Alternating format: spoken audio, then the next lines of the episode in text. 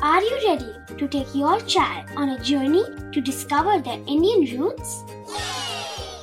Introducing Chimes, the ultimate audio platform for young minds aged 3 to 15.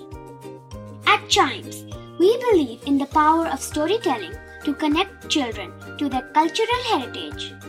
From captivating folk tales to colorful festivals to mesmerizing history, Chimes brings the rich stories of Indian traditions to life.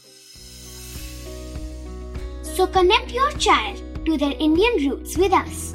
Download the app today and start the journey. Search Chimes Kids Audio Stories and Podcasts app on Apple or Google Play Store. Chimes, audio that inspires.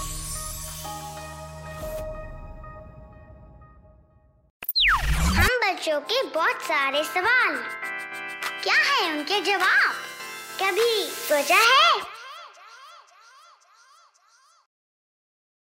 Welcome दोस्तों, आपने एक चीज़ महसूस की है कि जो ज़मीन से निकला ताज़ा पानी होता है, यानी कि जो ग्राउंड वाटर है, वो सर्दियों में हमें गर्म महसूस होता है और गर्मियों में ठंडा।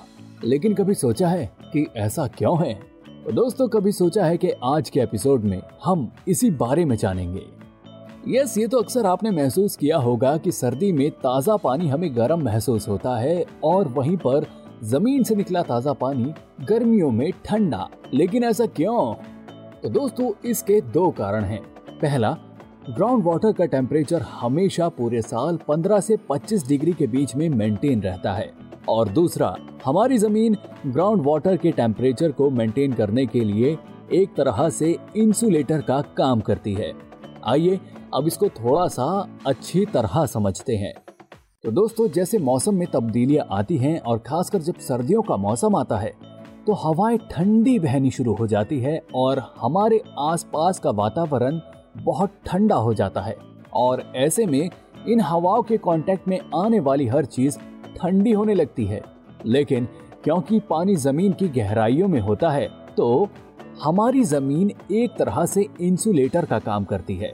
यानी कि ऊपर के एटमॉस्फेयर की ठंडक ज़मीन की मोटी परत को पेनिट्रेट नहीं कर पाती, यानी कि उसके आर पार नहीं जा पाती है और पानी का टेम्परेचर 15 से 25 डिग्री के बीच में बरकरार रहता है, जो कि बाहर के मौसम से तो ज़्यादा ही होता है।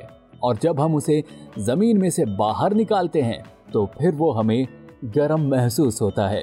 और ऐसा गर्मियों में भी है, बाहर का मौसम गर्म हो जाता है लेकिन क्योंकि हमारी ज़मीन फिर से इंसुलेटर का काम करती है और हीट की इतनी अच्छी कंडक्टर नहीं होती तो ऊपर की सतह पर पड़ रही गर्मी उसे पेनिट्रेट करके नीचे पानी तक नहीं पहुँच पाती है, जिसकी वजह से पानी का टेम्परेचर मेंटेन रहता है और वो हमें ठंडा महसूस होता है।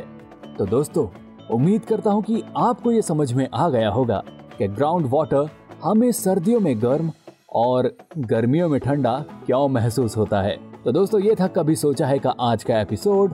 ऐसी ही मज़ेदार जानकारी के लिए बने रहिएगा हमारे साथ। And please do like share and subscribe to कभी सोचा है।